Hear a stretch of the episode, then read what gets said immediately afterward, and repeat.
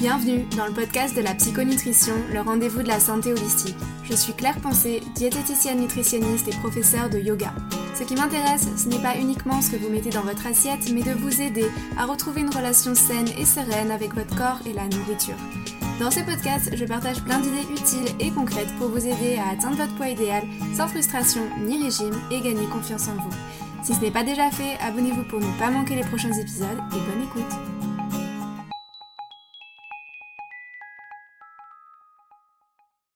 Bonjour tout le monde et bienvenue dans ce nouvel épisode du podcast. Dans cet épisode, je vais vous raconter mon histoire avec les troubles alimentaires.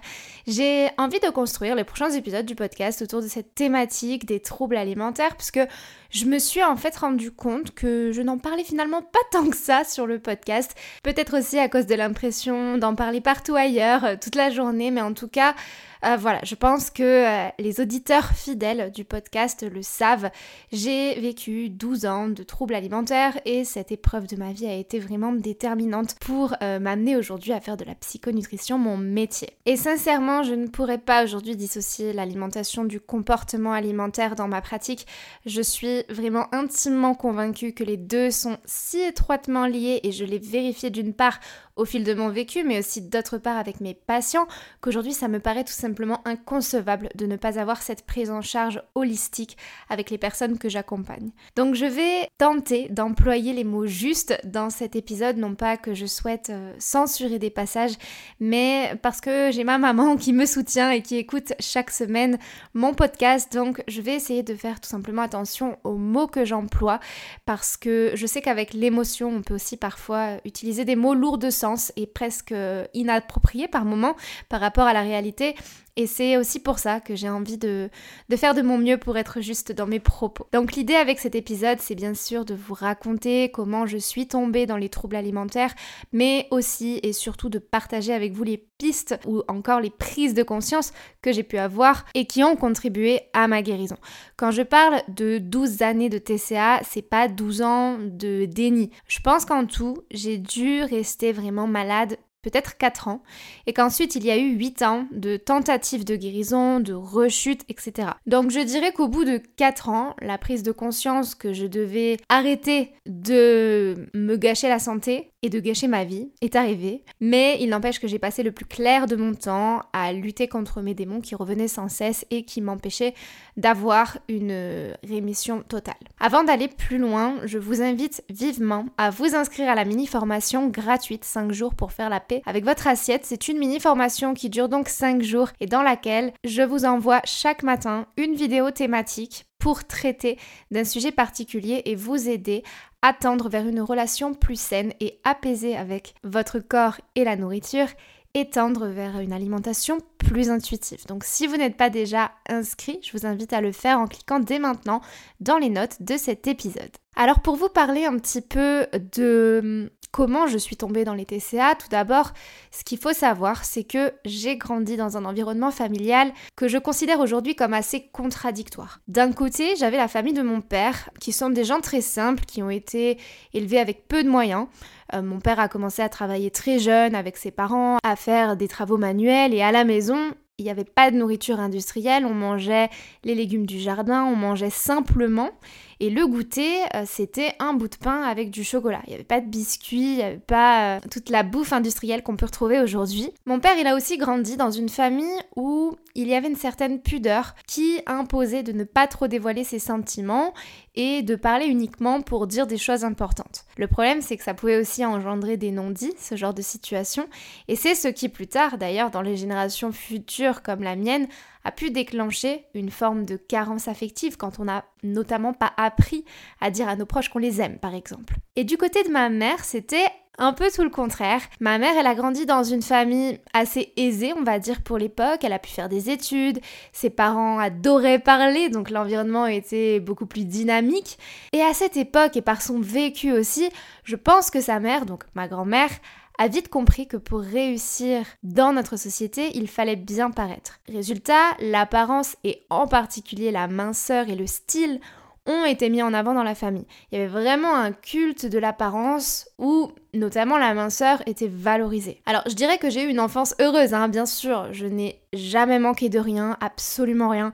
J'ai toujours mangé à ma faim, j'ai pu faire des bonnes études, j'ai toujours euh, été gâtée à Noël et je m'estime chanceuse d'avoir eu cette enfance quand on sait notamment que d'autres euh, subissent des violences, euh, subissent la pauvreté par exemple.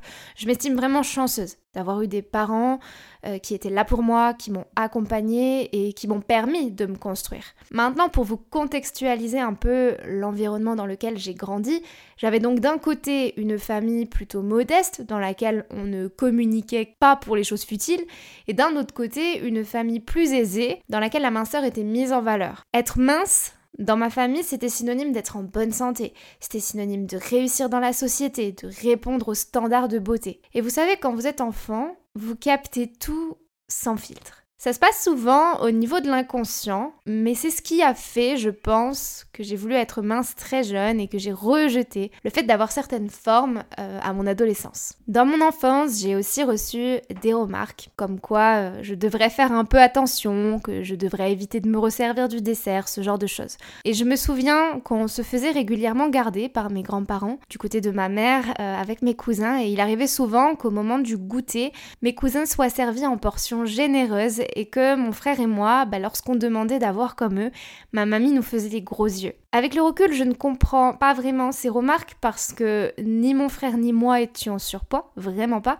On était dans la norme. Simplement, voilà, je comprends d'où vient le, le, comportement de ma mamie, qu'elle nous a probablement comparé entre nous, mais qu'elle a aussi comparé des morphologies qui étaient tout simplement différentes et qui pour le coup, sont difficiles à changer. On, peut éventuellement euh, changer, améliorer un petit peu son corps, mais on ne se refait pas entièrement.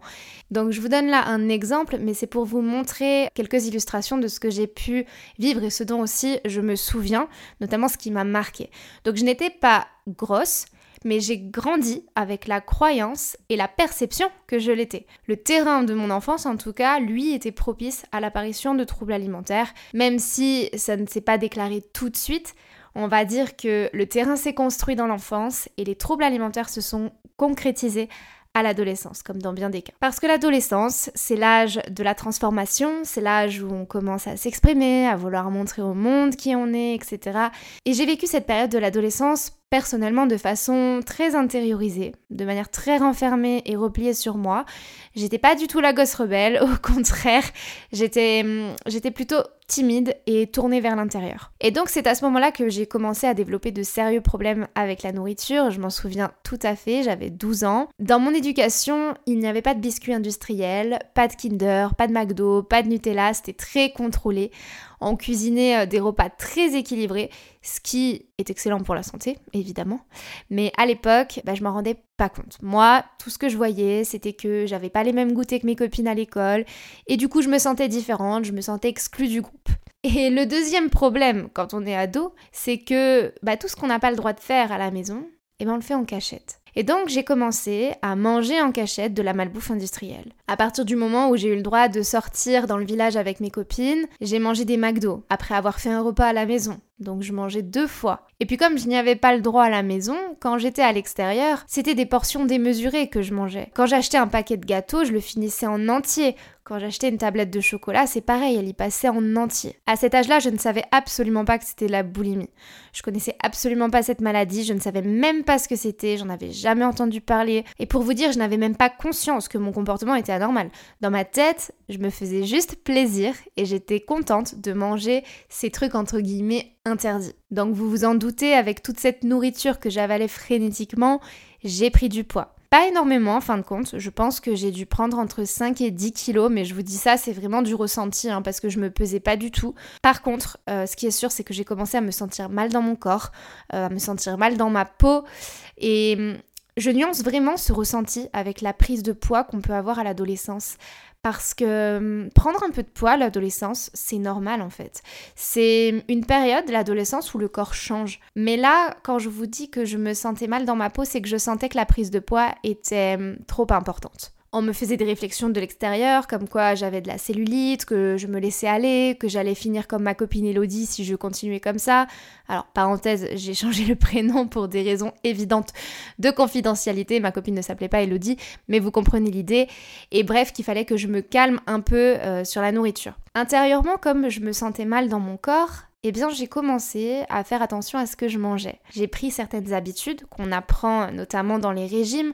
Par exemple, euh, eh ben, je me servais qu'une seule fois à table, je ne me resservais jamais, je ne mangeais plus de pain, j'évitais la sauce salade, etc. Enfin, des choses assez basiques finalement qu'on nous apprend quand on commence un régime quel qu'il soit. Et j'ai fini par me rendre à l'évidence j'ai fini par me rendre compte que j'étais dans un déséquilibre extrême entre me mettre à la diète pendant des jours et finir par craquer totalement sur une plaquette de chocolat. Ces moments de boulimie, c'était un peu comme si je profitais au maximum, jusqu'à même en être écœurée, parce que je ne savais pas quand pourrait être la prochaine occasion. Donc ça, c'était vers mes 12 ans. Et puis, on dit souvent que la roue tourne, alors un beau jour, bah, la situation s'est renversée. J'ai grandi, quelques euh, années se sont passées, et soudainement, j'ai commencé à me replier sur moi et je me suis mise à travailler comme une acharnée à l'école. J'étais à cette époque-là euh, donc au collège et moi, il faut savoir que je suis pas le genre d'élève qui a des facilités à l'école. Les bonnes notes, je les ai toujours eues grâce à mon travail. J'étais vraiment pas celle euh, qui, qui, pouvait se permettre de ne pas réviser et d'avoir un 18 sur 20. Moi, je passais mon temps à travailler. Même pendant les récréations et le soir, quand je rentrais à la maison, jusqu'à 2h du matin, je travaillais. En fait, je voulais pas juste être douée, je voulais être la meilleure de ma classe parce que ça me donnait l'impression d'être quelqu'un de bien, ça me faisait croire que j'avais de la valeur aux yeux de mes parents, de mes profs, etc. Et de cette façon-là, je me sentais reconnue et quelque part, je me sentais aimée. Et c'est à cette période-là, du coup, j'avais 14 ans, que j'ai commencé à dériver dans l'extrême inverse de ce que j'ai fait jusqu'à présent, qui est l'anorexie. Pour la première fois, j'ai découvert que je pouvais me faire vomir. Et encore une fois, à l'époque, j'avais aucune connaissance hein, de ce que c'était qu'un trouble alimentaire. Je savais absolument pas que j'étais euh, en train de développer un sérieux problème euh, de santé.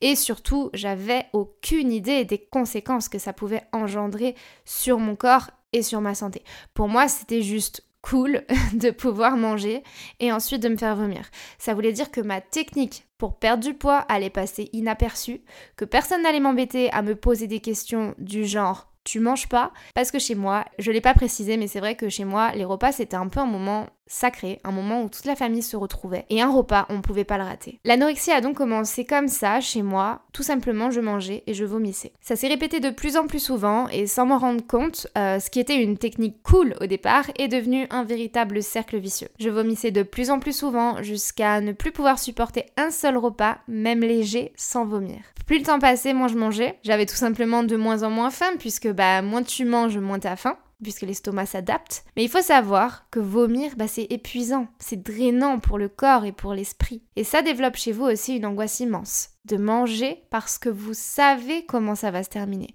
Vous devenez anxieuse rien qu'à l'idée de savoir qu'un repas approche parce que vous savez quelle en sera l'issue. Donc je mangeais le moins possible et le peu que je mangeais, je vomissais. Maintenant, juste pour faire un petit peu d'éducation entre guillemets, je considère qu'il existe deux types euh, majeurs d'anorexie ou de restriction si je puis dire. Il y a ce qu'on appelle la restriction qualitative, c'est-à-dire que vous allez exclure des catégories d'aliments considérés comme mauvais selon vous, par exemple tous les produits sucrés, mais vous allez pouvoir manger une assiette complète de haricots verts vapeur. Et puis vous avez la restriction quantitative, et là vous pouvez manger de tout, mais vous vous imposez une quantité limite à ne pas dépasser, qui généralement est très faible. Personnellement, j'étais du genre plutôt restriction quantitative. Et le moment où je disais stop et que j'arrêtais de manger, c'était un moyen pour moi de reprendre un peu le contrôle, comme si je voulais reprendre mon pouvoir face à l'autorité. Évidemment, vous le savez et je vous le répète tout le temps, le contrôle n'était qu'une illusion. La vérité, c'est que je n'avais aucun contrôle puisque j'alternais entre ces périodes d'anorexie et des périodes de compensation avec des crises de boulimie. Ça a duré plusieurs mois comme ça et bien sûr, euh, au bout d'un moment, euh, ça s'est remarqué puisque j'avais beaucoup maigri. Je dirais qu'au bout d'environ 8-9 mois, quelque chose comme ça. J'avais perdu entre 10 et 15 kilos et forcément, sur un corps comme le mien, je suis pas grande, hein, ça se voyait. Autant je recevais des réflexions sur ma prise de poids au début de mon adolescence, autant je continuais d'en recevoir au sujet de ma perte de poids et mon entourage était presque fier de moi. C'est vrai que c'est quelque chose qui m'a encouragée finalement dans le mauvais sens puisque Bon, d'une part, personne ne s'était vraiment alerté. Au pire, certaines personnes étaient un peu étonnées ou choquées d'avoir euh, vu une si grande perte de poids en peu de temps. Mais finalement, personne ne m'a jamais vraiment fait de reproches. Au contraire, les gens me trouvaient plutôt jolie. Par contre, mes parents, eux, ils se sont vraiment inquiétés. Et c'est ce qui les a d'ailleurs amenés à découvrir ce qui se passait, puisqu'ils ont fini par découvrir que je faisais de l'anorexie boulimie. De là, j'ai été suivie par une psy et une diététicienne qui m'ont euh, toutes les deux apporté beaucoup de clés jusqu'à ce que je parte euh, du coup faire mes études de médecine sur Lyon, puisqu'avant euh, de faire de la diététique, j'ai fait trois ans de médecine, trois années de succès, desquelles je suis partie volontairement puisque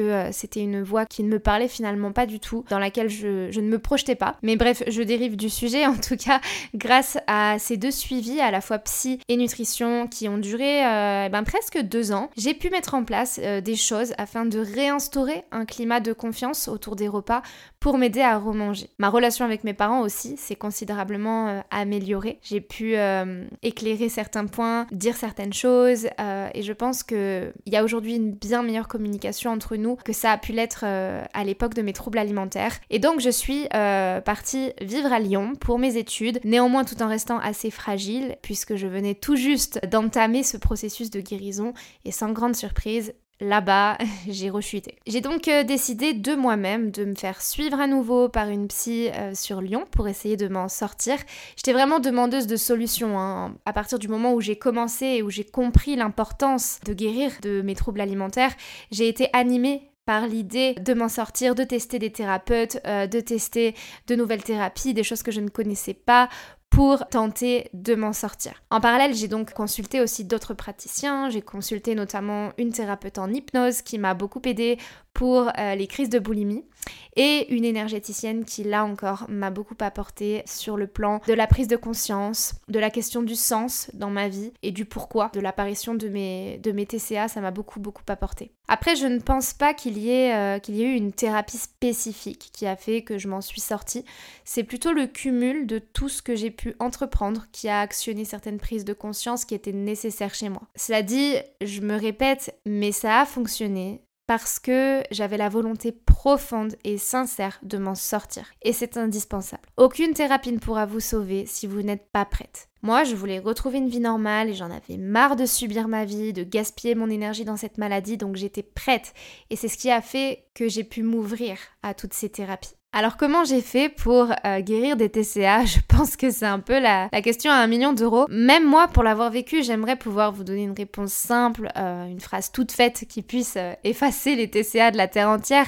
Mais ça marche pas comme ça, ça n'a pas été simple. Mais je dirais que la première étape par laquelle je suis passée, ça a été de prendre conscience. Prendre conscience que j'avais un trouble alimentaire, ça c'était fait depuis longtemps, mais prendre conscience que pendant des années, j'avais tiré des bénéfices secondaires de cette maladie et que c'était exactement ce qui m'avait poussé à y rester. Et c'est vrai, j'avais su capter l'attention, j'avais su porter les regards sur moi, enfin les gens me montraient que j'avais de l'importance, qu'ils tenaient à moi, etc.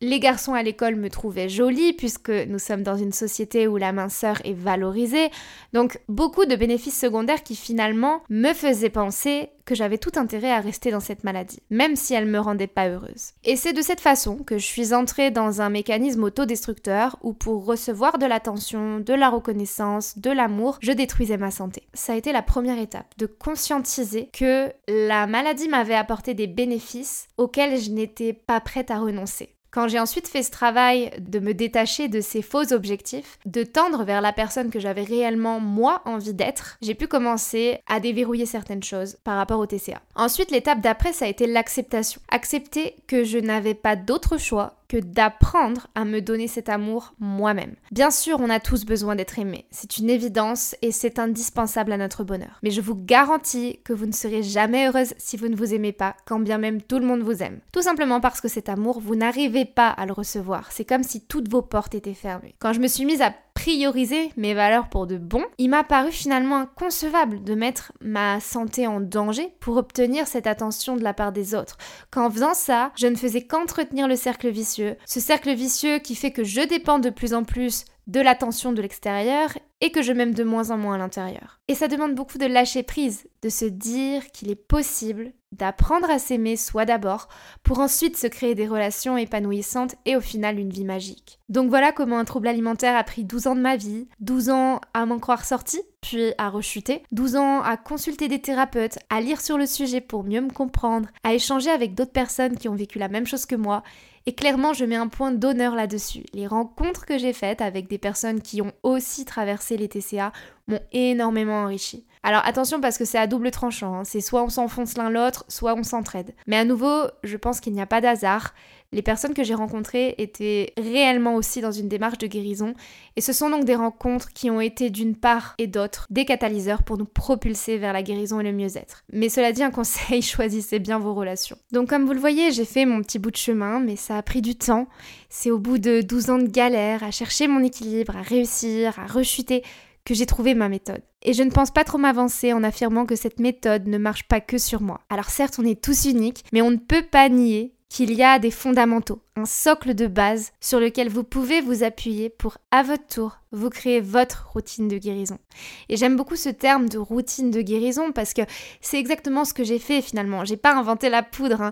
j'ai juste repris certains concepts fondamentaux et incontournables pour être quelqu'un d'heureux et d'épanoui que j'ai adapté à l'univers des troubles alimentaires. À ça, j'ai ajouté toutes mes connaissances en nutrition et en psychologie de l'alimentation et j'ai développé ma méthode. Cette méthode, je l'ai adaptée à moi et cette même méthode, elle s'adapte à vous pour vous créer votre routine de guérison. Cette méthode, vous la connaissez, elle porte le nom de TCA Transforme tes croyances en armes, qui est mon programme signature, le programme que j'ai créé pour vous accompagner dans la guérison des troubles alimentaires et vers la paix intérieure. Avant de clôturer cet épisode, j'aimerais faire un petit focus sur une question qu'on se pose souvent, qui est est-ce qu'on doit attendre d'avoir le déclic pour guérir? On parle souvent de déclic quand il s'agit de grandes transitions de vie, typiquement je suis devenue végétarienne, j'ai eu le déclic du jour au lendemain, j'ai arrêté de manger de la viande, ou alors j'ai enfin pris une année sabbatique, j'ai eu le déclic, je pouvais plus passer à côté de mon rêve, de faire le tour du monde. Et dans les TCA, je crois qu'on est malheureusement beaucoup à se dire je n'ai toujours pas eu le déclic. Du coup, je reste dans la maladie.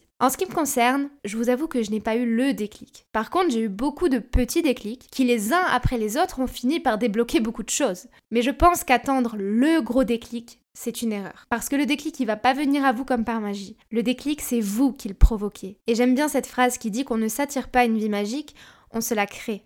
Quand j'ai pris conscience de tout ça, j'avais 24 ans. Peut-être que vous, vous avez 20 ans, peut-être que vous avez 45 ans, peu importe. J'aimerais juste vous dire de ne pas trop attendre pour vous en sortir. Votre vie attend d'être vécue pendant que vous gaspillez votre énergie dans vos troubles alimentaires. Donc peu importe depuis combien de temps vous vivez ça, n'attendez pas. Voilà, on en arrive à la fin de mon histoire et à ce qui m'amène euh, à exercer et à transmettre euh, mes valeurs de la santé et du bien-être sur ce podcast tel que je le fais aujourd'hui. Je dis souvent qu'on ne fait jamais un métier par hasard et que l'expérience vient mettre euh, son nez là-dedans. Pour aller plus loin aussi dans cette réflexion, je suis convaincue que les challenges de notre vie ont leur raison d'être pour autant qu'on arrive à les transformer en expériences positives et utiles pour nous et pour les autres. Je voulais pas que mes troubles alimentaires soient arrivés dans ma vie et repartent simplement juste comme ça. C'était pour moi inconcevable que j'ai pu traverser 12 ans de TCA pour rien. J'ai donc décidé consciemment de m'en servir pour apporter de la valeur ajoutée au monde. J'étais animée par la seule conviction de transformer cette période difficile de ma vie en quelque chose de beau qui va pouvoir aider les gens. Parce que je ne suis pas toute seule à avoir vécu les TCA et qu'ils touchent de plus en plus de monde. Et il y a des gens aujourd'hui qui souffrent et qui ont besoin du recul et de l'aide de personnes comme moi qui sont passés par là et qui s'en sont sortis. Cette réalisation non seulement m'a donné la motivation de créer mon entreprise, mais en plus de pouvoir apporter quelque chose au monde et d'avoir une mission qui me dépasse. Aujourd'hui, je suis sincèrement animée par l'idée que mon corps, c'est un véhicule d'expression. Grâce à mon corps, je peux exprimer des émotions. Mon corps, je dois le chérir, c'est ma maison. Et plus encore, je veux me connecter à lui, je veux me réapproprier mon corps. Parce qu'en lui-même, il est un outil de guérison à part entière. Donc je terminerai par vous donner une référence que je vous conseille vivement de regarder, c'est le documentaire Heal. H-E-A-L, guérir en anglais.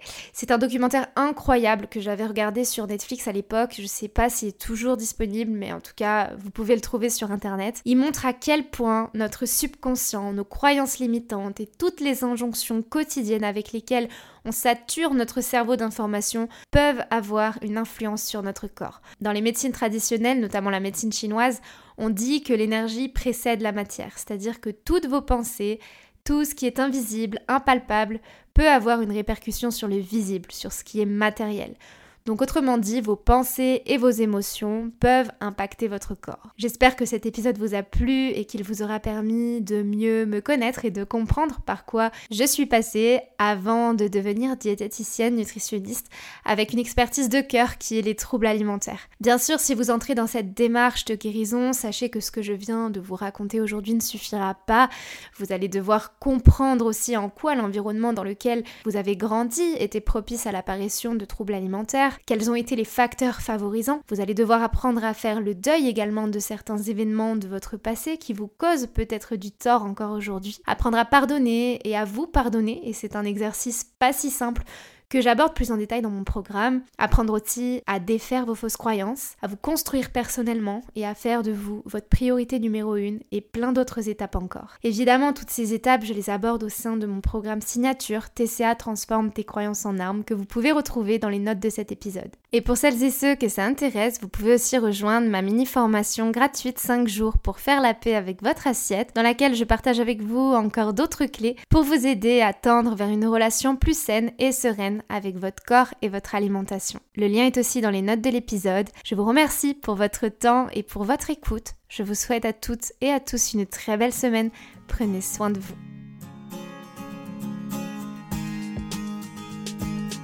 Si cet épisode vous a plu, n'hésitez pas à le partager sur vos réseaux sociaux, à me laisser un commentaire sur Apple Podcast ou un avis 5 étoiles sur votre plateforme d'écoute préférée. Je vous dis à bientôt sur le podcast de la psychonutrition.